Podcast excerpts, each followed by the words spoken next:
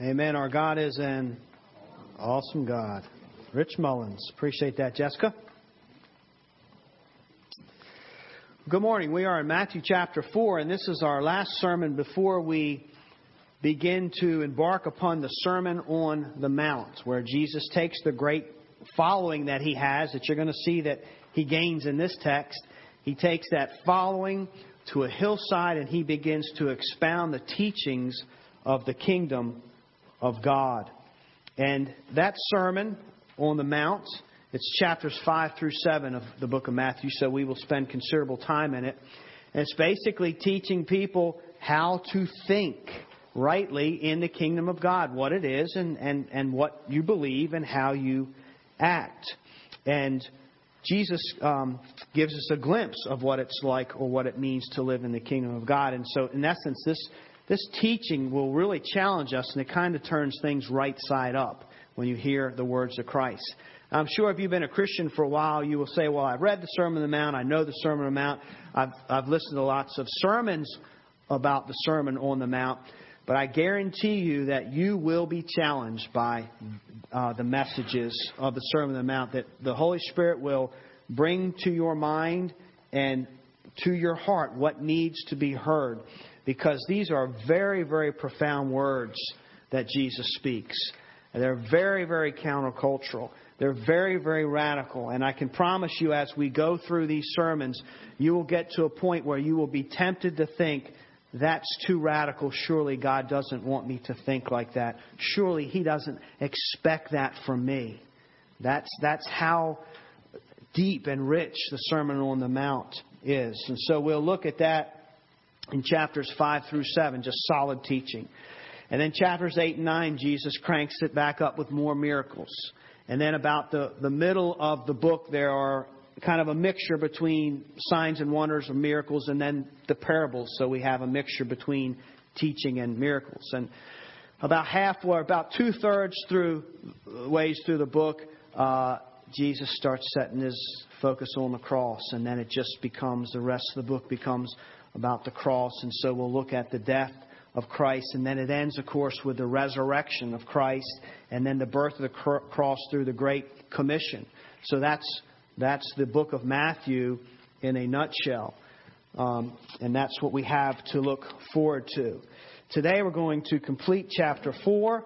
And these verses, I think, are kind of like a transition but between what we have learned so far and what we can expect Jesus' ministry to look like. Because we really haven't seen it yet. Matthew has been laying the necessary groundwork of revealing to us the credentials that Jesus has to reign and rule as king. We've looked at basically four chapters of credentials, and now Jesus has begun his ministry. And so these little verses are kind of a, a snippet, if you will, a preview, if you will, of what we can expect Jesus' ministry to look like.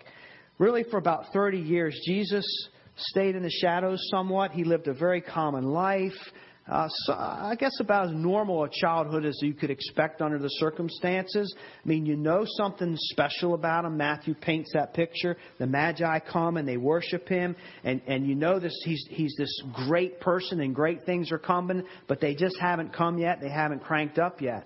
He lived that kind of normal life and childhood. He pounded nails as a carpenter uh, with his dad and for his dad. And then this divine alarm clock went off when John the Baptist was imprisoned. And Jesus saw that as the sign, and he launches into his ministry. And so now we get to see what this king is all about. Now we get to see these credentials come in to play. And he begins a, a very high energy ministry. And I've just entitled this, th- these verses, The King Unleashed, because that's what I see. It, it was just inactivity and a big buildup, and now it's nothing but activity. Jesus comes into this ministry in full force and high energy, and it'll be like that really until the very end. And he's he's received his commission to embark on this ministry, and now he is out there and he is beginning to collect around himself or gather around himself true worshipers, those whom he came to redeem. So now we're going to see the King unleashed. Let's read verses twenty-three through twenty-five in chapter four. He went throughout all Galilee, teaching in their synagogues and proclaiming the gospel of the kingdom and healing every disease and every affliction among the people. So his fame spread throughout all Syria, and they brought him all the sick, those afflicted with various diseases and pains, those oppressed by demons, those having seizures and paralytics, and he healed them. And great crowds followed him from Galilee and the Decapolis, and from Jerusalem and Judea, and from beyond the Jordan.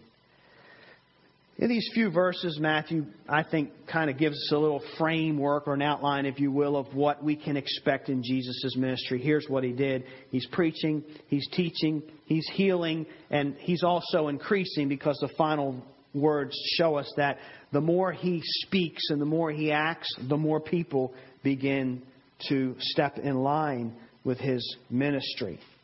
And he's doing this in Galilee. And the idea is this. This is the king's plan.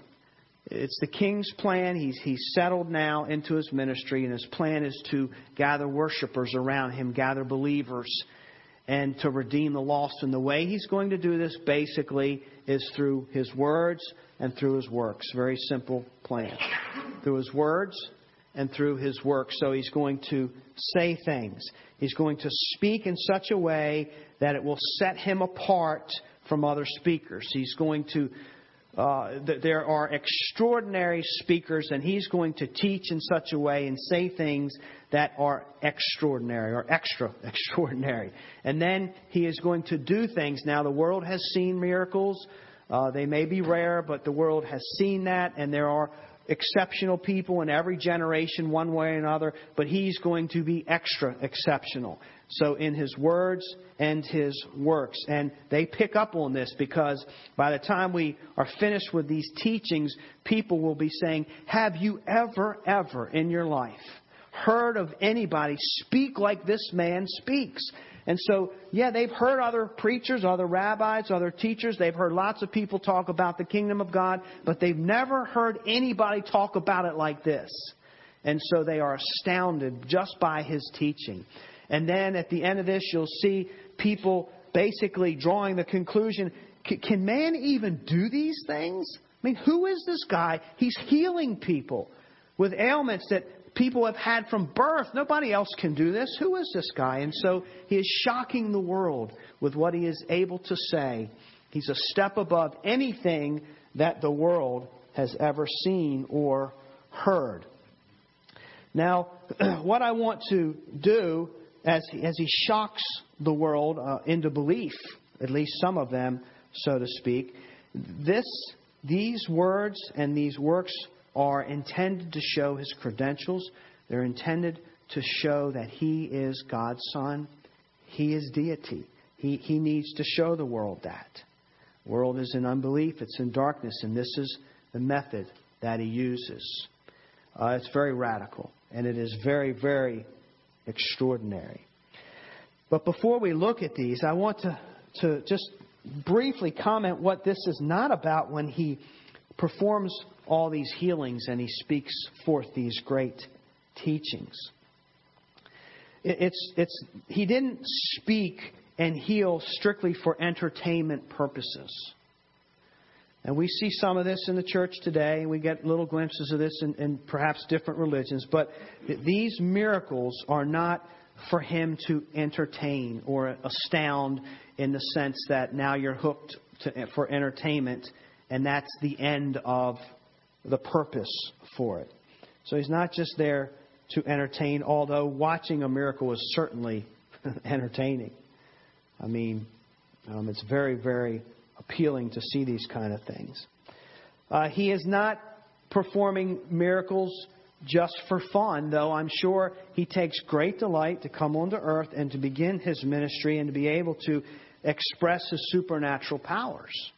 So this is a wonderful thing. He takes great delight in it, but he's not just doing this for fun. There's a deeper purpose behind it. Uh, he, he isn't being proud and arrogant with his great powers. Um, he's not showing off. Showing off usually has the contents or the aroma of some kind of insecurity. And so I need to show everybody what I'm made of so that they'll see it because they're not seeing it naturally. It's not about any kind of arrogance. It's per, it, somehow he possesses all the power. He's omnipotent, and yet he manifests it humbly. I mean, it seems impossible to manifest and harness such power so purely and humbly, but that's exactly what Jesus is doing here. And he's not just healing people to make them feel better, though he is a very compassionate God. And he does delight in bringing goodness and wholeness, wholeness but it's, he's not some bleeding heart liberal, as we might say today. Some bleeding heart, he just can't stand people suffer, to see people suffer, and so he's just going to heal everybody that comes his way. So these are things that are a part of it, but this is not what is is propelling him forward. It's not the main root or the motivation. So what are behind all of these wonderful words and wonderful acts? It is a testimony, or it is to prove his deity. He has to show the world who he really is and what he is capable of doing. Otherwise, how will anybody or why would anybody follow him? The world needs to be shocked out of uh, disbelief. But it is all aimed, although it has these results that are wonderful, it is all aimed at, at being a testimony to the deity of Christ. This is all in the Gospels. He's doing it so that you might believe.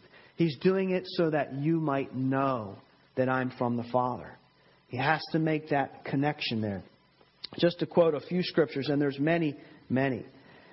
John seven thirty-one, yet many of the people believed in him, and they said, when the Christ appears, will he do more signs than this man has done? So these signs are for the purpose of pointing people to the Christ. They're not an end in and of themselves. Again, in John ten, if I'm not doing the works of my Father, then do not believe me. So that the what are what's the purpose for the works? It's so that you will believe that I am from the Father, that I am God the Son. He goes on to say in John thirty-eight, ten thirty-eight.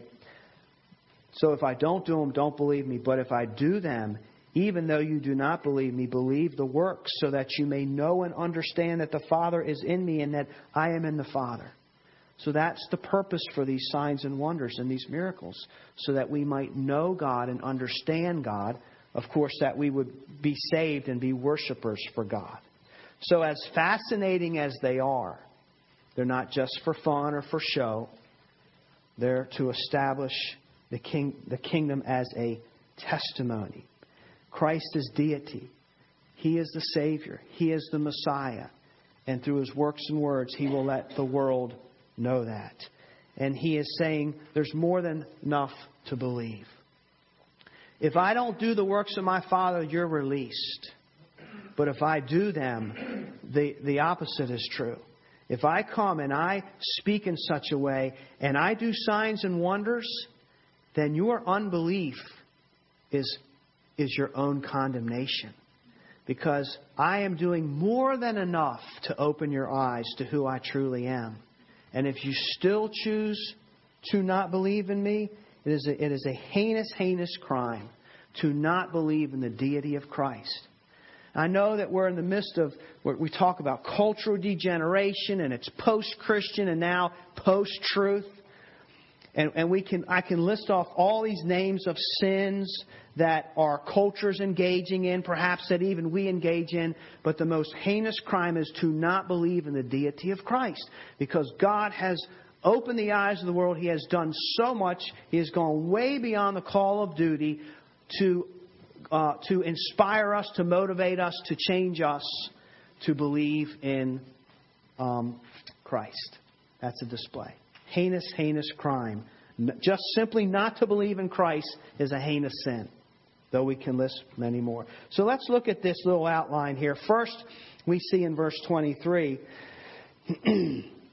teaching and preaching. He goes all throughout Galilee, teaching in their synagogues and proclaiming the gospel of the kingdom. We spent a little time in geography, and we know Galilee now. We know that it's in the north. We know that it's a very populated place because of the travel route, the way of the sea. It's the I ninety-five or sixty-four, whatever you want. It's it's heavily traveled, and so people are coming and going. It's visited.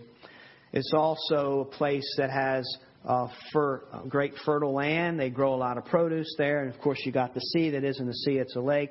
But so there's lots of things for people to do. There's lots of ways for you to scratch out a living in this area. Many, many people. Josephus, the Jewish historian, was also a commanding general in sixty-six A D of this area of Galilee. And he would know as a commanding general. And he writes in his works, there were two hundred four villages in Galilee. So lots of people, lots of little towns, lots of little villages. And Jesus is going all throughout this place.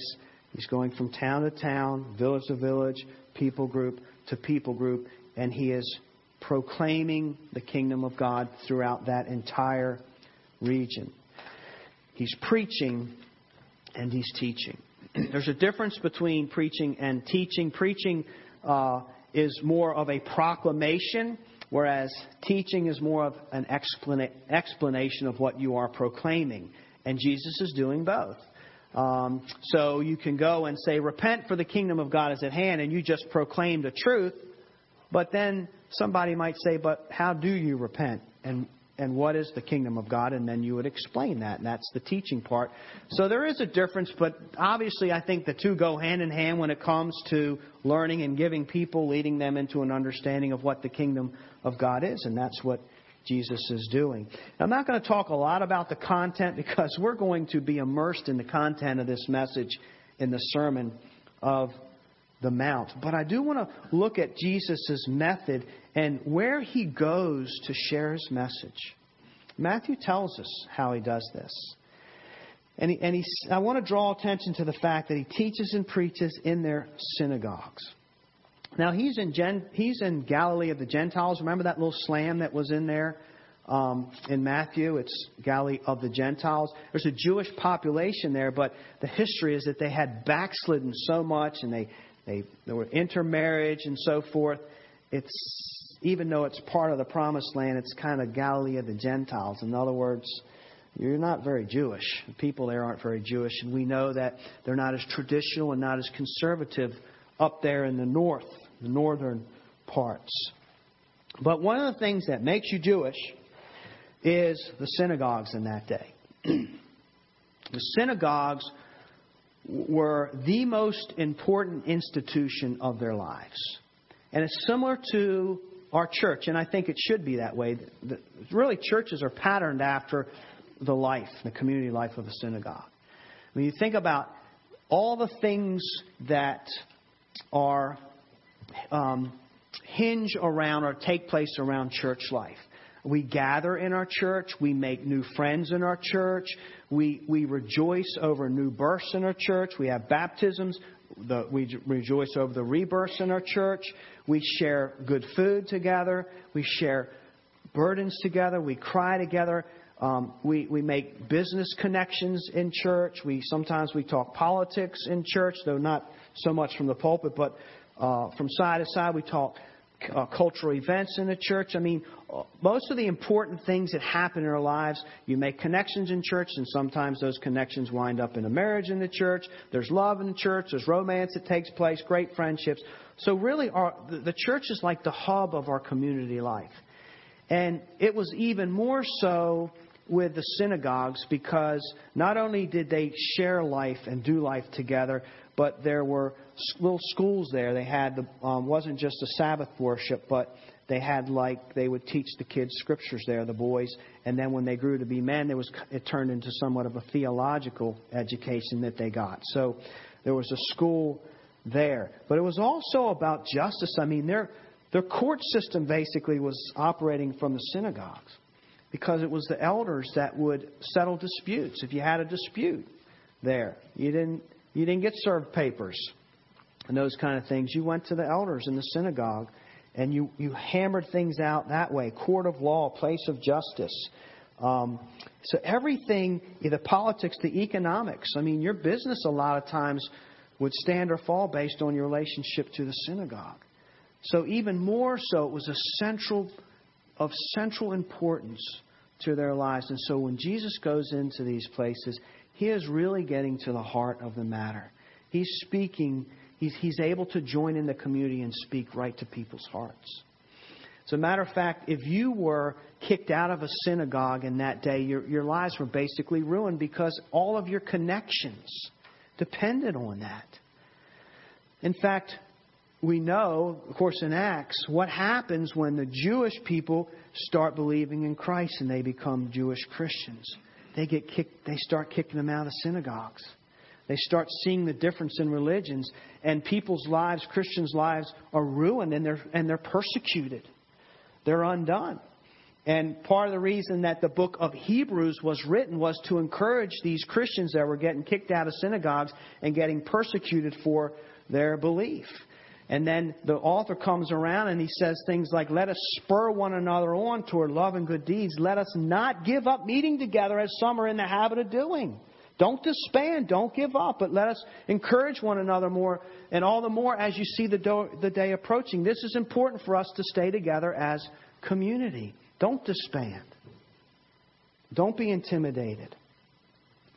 So Jesus is going to these synagogues. The synagogues, um, it is said that they were usually built in the highest place in that little town or village, so like on a hill. And this area is very hilly. Sermon on the Mount. So there are mountains there, which really are kind of like foothills compared to our the Appalachian Mountains or the Blue Ridge Mountains. Um, they had a pole outside, I'm told, the, the synagogue. So like our churches have a cross, maybe, some of them anyway, to identify it. They had a spear or a pole out there to identify the local synagogue. And it was in these places, just like churches, that You, if you were going to find true worshipers, that's where you're going to find them. Now, there are a lot of people there, just like today, that are at, they're gathering for the wrong reasons. They don't get it. It's more about tradition. It's more about religion. It's more about looking good and being very moral. And there are people in churches today that aren't even saved.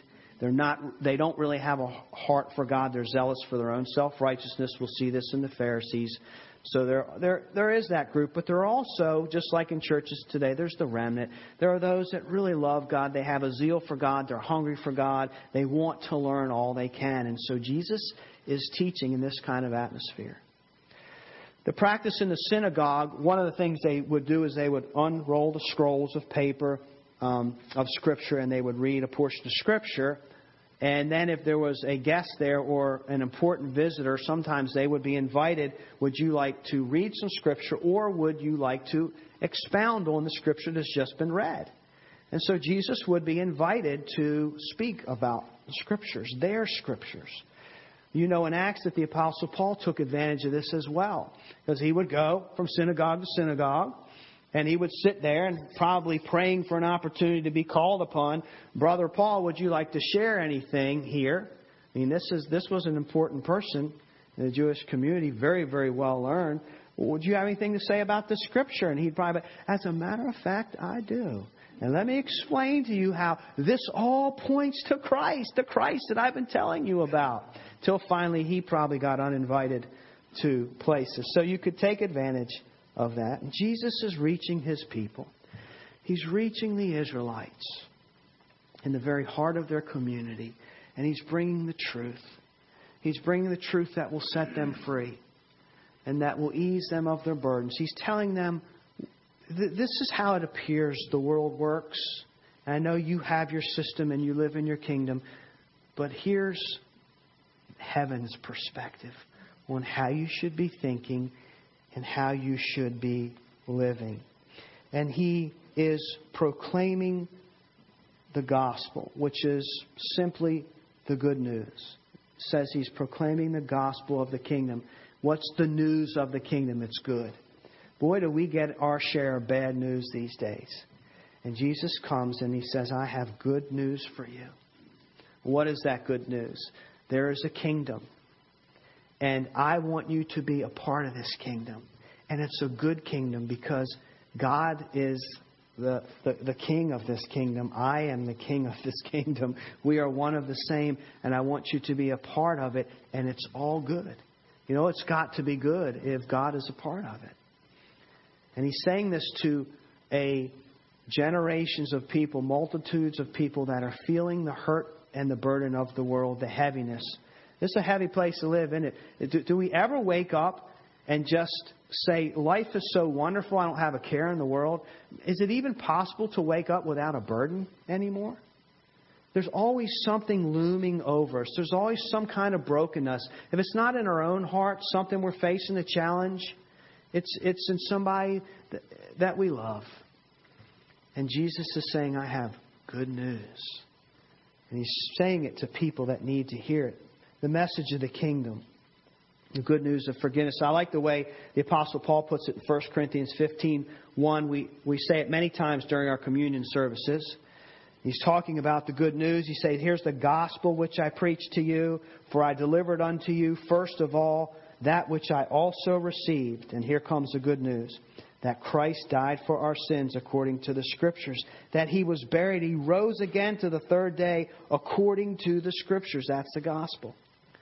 There's a good kingdom, and you can be a part of it because Jesus has died for your sins. And all the yucky stuff you've done, He has the power with His royal blood to cover right over it. The things that would keep you out of this good kingdom and away from this good God, He can cover those things. And when you pray, place your faith in Him and repent of those things, then you can walk in as a child of God in this kingdom. I mean, that is good news. Just the fact that there really is such a thing of goodness in our cynical, skeptical culture is wonderful news. I mean, people are growing more and more hopeless today. Are they not?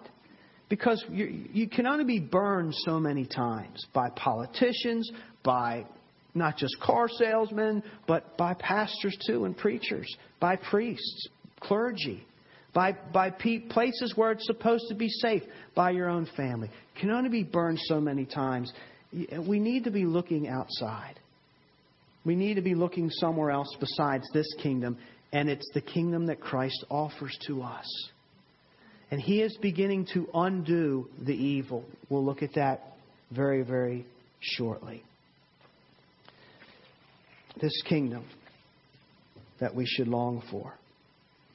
So He's preaching and teaching. We'll look at more of that in the Sermon on the Mount. But He's also healing. What's He healing? Verse twenty-three, every disease, every affliction. His fame is spreading throughout all Syria. They brought Him all the sick, those afflicted with various diseases and pains, those oppressed by demons, those having seizures and paralytics, and He healed them. Now, His teaching in and of itself was so great, He could have drawn crowds without the miracles. John the Baptist did. John the Baptist never performed one sign. It was strictly the proclamation, the preaching, the teaching of the kingdom of God. And people came in droves, large crowds. They were coming from everywhere, it said. They were following Him. Jesus has that too. He's got the words, but He also has the works. It's a part of the package. It's a, it's a part of His method of ministry. You know, not all people long for spiritual truths. They just soon not hear it. They don't want anything to do with it. But when you mention healing, there's hope that you can be healed from a physical calamity and nothing else has worked. Well, that gets people's attention.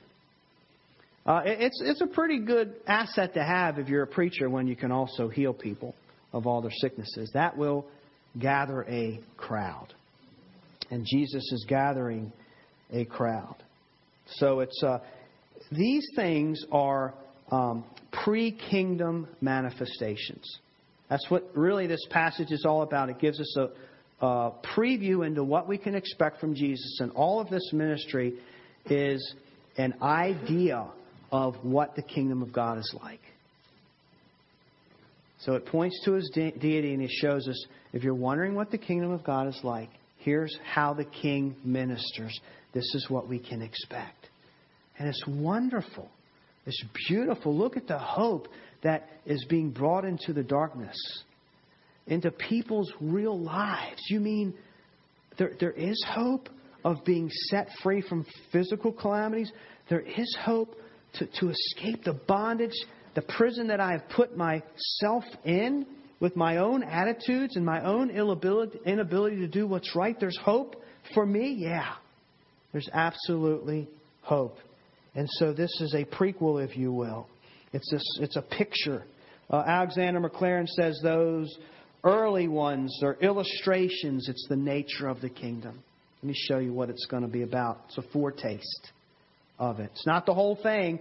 Well, I think it was just this morning we read in Hebrews two, and I read a little bit ahead uh, than what we were looking at. But the author of Hebrews says, Christ is bringing all things into subjection. That's that's what's happening right now. The kingdom of God is subjecting all things. But he says, we don't see it all under subjection yet. No, we don't. That's why there's still so much brokenness and sickness and lostness. Because it's not all in subjection yet, but it's coming. And these are illustrations, examples of the nature of what the kingdom of God is like. So tastes. Um, matter of fact, it's Hebrews six that the author says, once you've tasted of the goodness of God, that's all there is. There's nothing else. That God's not sending anything else. If you have heard the truths and you've seen the works of Christ, uh, he says you've tasted the goodness of the Word of God in Hebrews six five and the powers of the age to come. That's what this is. Jesus is saying, let me show you the powers of the age to come so you can get a, a taste. That's what church is.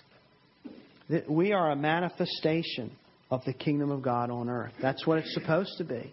So that when you come here, you're just tasting the goodness of God. I love the way we opened this morning with, where we just immediately we launched into um, giving glory to God. We glorify your name. That's what church is for. And I hope that you're tasting, I hope that you're tasting God here at church. That you're seeing how good He is. You're experiencing how good things can be under the grace of God and under the rule of this kingdom. Taste and see that the Lord is good. So, here is what these, I want to do, kind of do three and three. Three things that the miracles accomplish and then uh, three examples. But um, first of all, I've already, say, I've already said they confirm His deity. Secondly, the purpose of these miracles is also to show that He is the fulfillment of Scripture. As it is written, as it is written. Scripture built the Messiah up. The whole Old Testament, He's coming. He's coming. And when He comes, He's going to do great things. And there's certain things that He's going to do that will cue you in to know that this indeed is the Messiah, the hope of the world that God is sending. And so these miracles, specific miracles that He's performing are fulfillment of Scripture.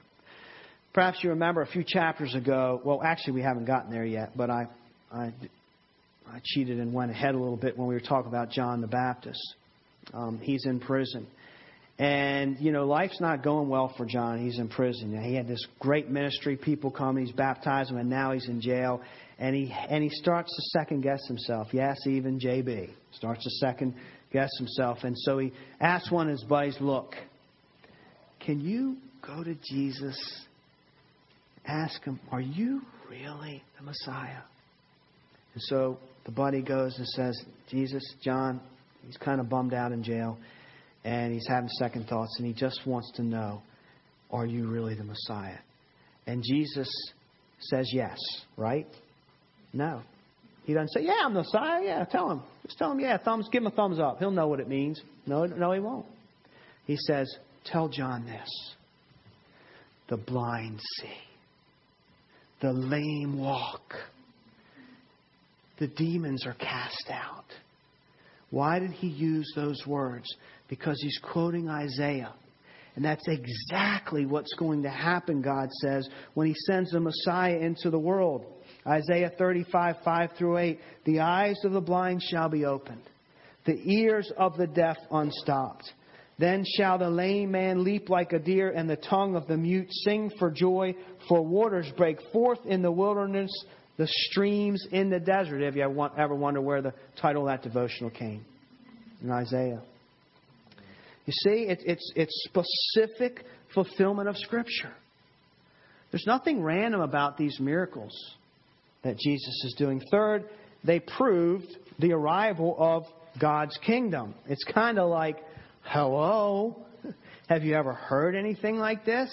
Maybe somebody's trying to get your attention. Have you ever seen anybody perform these kind of miracles? Maybe somebody's trying to get your attention. It's definitely a wake-up call that the kingdom of God has arrived in, in a way that the world has never seen. And uh, Jesus is casting out demons.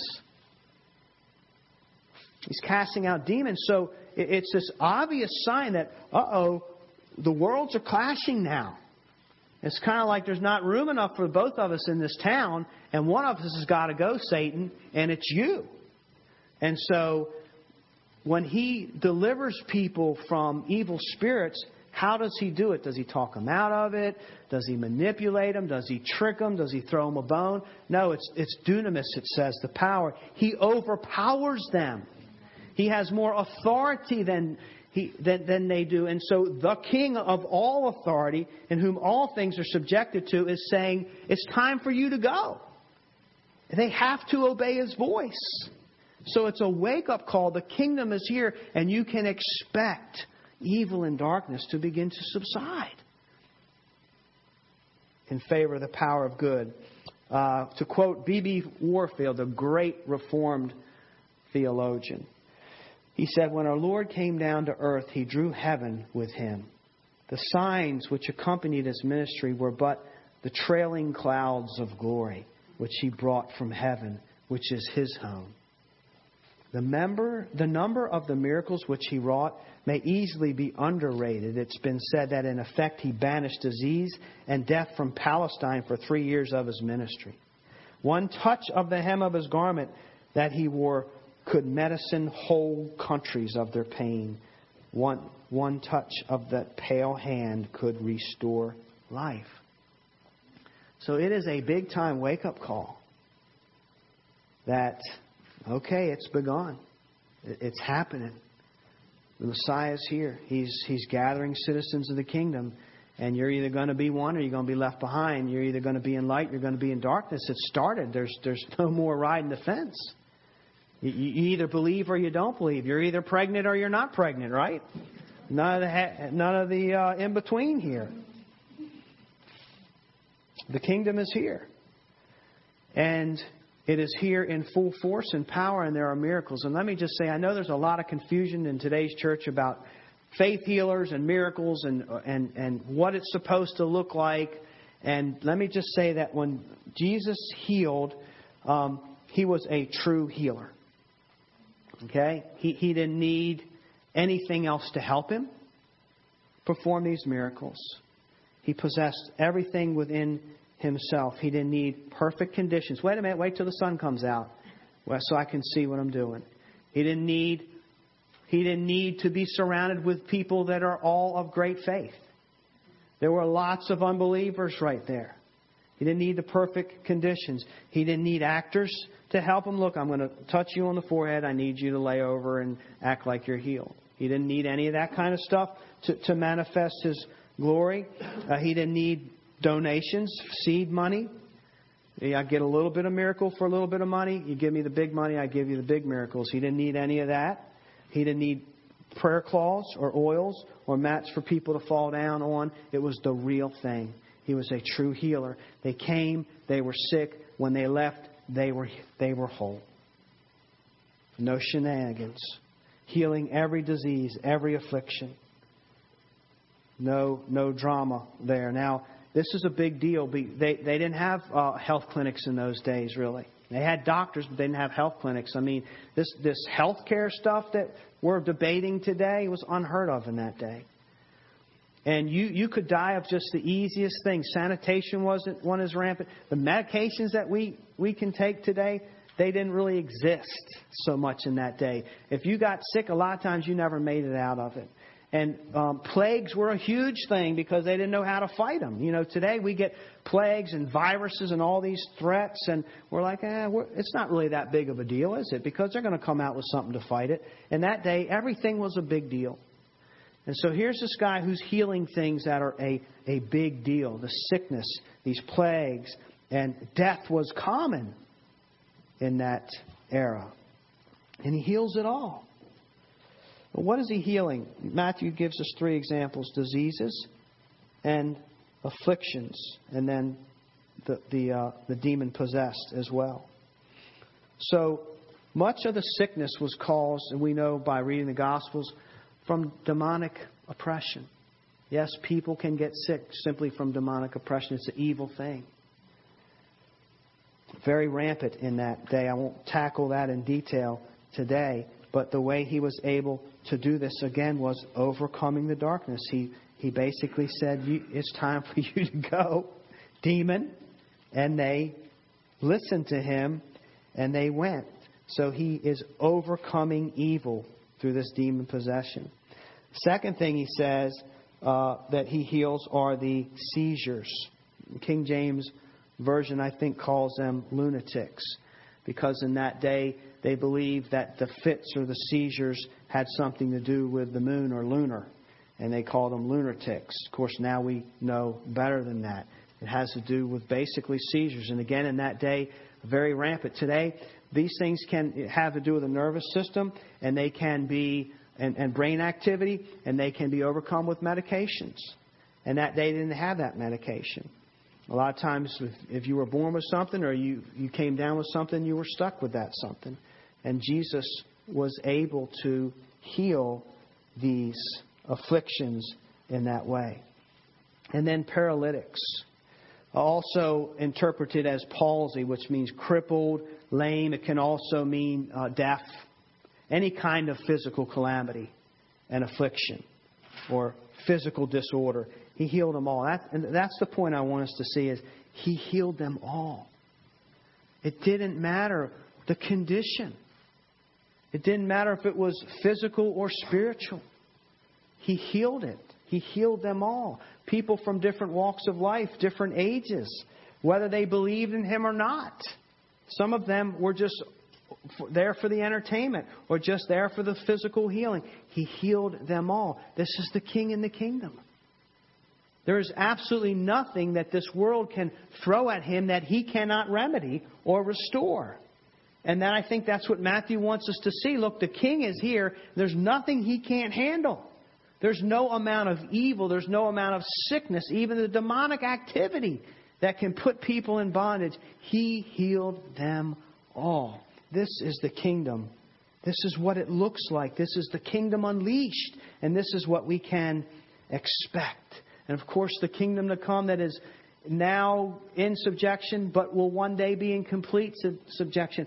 None of this stuff that we face today will exist, because now it's gone in part. But then in whole will we, we will enjoy it when Christ comes the second time. I like Malachi, Malachi four two. But for you who fear my name, the Son of Righteousness shall rise with healing in its wings. You shall go out leaping like calves from the stall. So we can get excited about the goodness of the kingdom. A lot of times, just quickly, people say, we, we wonder, I wonder, why don't we have as many healings today as they did in Scripture? Uh, that's kind of a, a hard question to answer, but the healings did begin to subside. And a lot of it has to do with the purpose of them in the first place. Remember, it's to herald the coming of the King. He's been heralded. So we don't have, we have one presidential inauguration, one big party. We don't have it every day because he's already president, so to speak. And so that was this, this big bang that God comes in the world with. And then it begins to subside. We see it even in Acts, um, where the Apostle Paul talks about Erastus in Second Timothy four twenty. I left Trophimus, who was ill. You know, there was no healing there. There's lots of examples in the New Testament where Paul was around sick people, but you don't hear that they're healed. And so it, it started to subside. Now, where we see it mainly today is where the kingdom is being newly introduced. That's where you hear about it all the time in the history of the church. Where the kingdom is first introduced, God often comes in with a great display of glory and manifestations of miracles. So that's just something to consider. God absolutely still heals today, absolutely honors prayers and faith. It's not that it is uh, completely subsided, but that's why it's not as popular. And, of course, Jesus is up in heaven. So let's look at these healings just to close now. Six things I very quickly want to clarify about this that I think is important for us to understand so that we can separate maybe any kind of confusion. But um, Jesus healed not... He healed by word. He could heal by word, just by speaking. And he could also heal by touch. It was that, it was that natural and easy for him. He, he doesn't even have to be there. In order, he, he can say your, your child is healed, and that child may be in a different location altogether. So he can heal by word. He can heal by touch, present or absent. He heals instantaneously. When the person was healed, they were healed completely. It was a quick healing. It wasn't like uh, one dose this week. Next month, you'll feel a little better. The month after that, you'll feel even better. By the end of the year, you'll be able to walk. It was an instantaneous healing. So uh, the blind man was able to see. The deaf man was able to hear. Third, it was total healing. It wasn't partial healing. He didn't say be healed and then one leg worked, but one leg still didn't work. And people limped away. Or, hey, I can see out of one eye now. This is great. It was a total healing. Fourthly, he healed everybody, it says. He just healed everybody without discrimination, without concern. All manners of illness, saved and unsaved. He healed them. And fifthly, they his healings were observable. In other words, it was obvious this person was sick in this way, and when Jesus healed them, it's obvious that they're healed. It wasn't like, I have this internal pain, I've got I've got back pain, uh, nobody can see it, Jesus heals it, and then they say, uh, now I'm healed. So these were very, very observable. And then lastly, didn't say it here, but we know Jesus also raises people from the dead. And you can't get any more obvious than that if you're if you're dead and now you are alive. So this is the kingdom unleashed. This is the hope that Jesus brings us, the King. And we want to be challenged by this. Are we are we citizens of this kingdom that he's come to establish? Are we tasting and seeing that the Lord is good? And does Jesus Christ, is he the King of our hearts? Does he reign and rule? Because that is the purpose of his coming, that we might become true worshipers. Don't leave here this morning if you know in your heart that you are not a citizen of the kingdom. You've never surrendered. You've never made Christ your Lord, and you're still living on this linear plane or level of just what the world has to offer, and you can't break out of it. Surrender your life to Christ. Become a worshiper of God and taste and see that the Lord is good. May God bless the preaching of his word.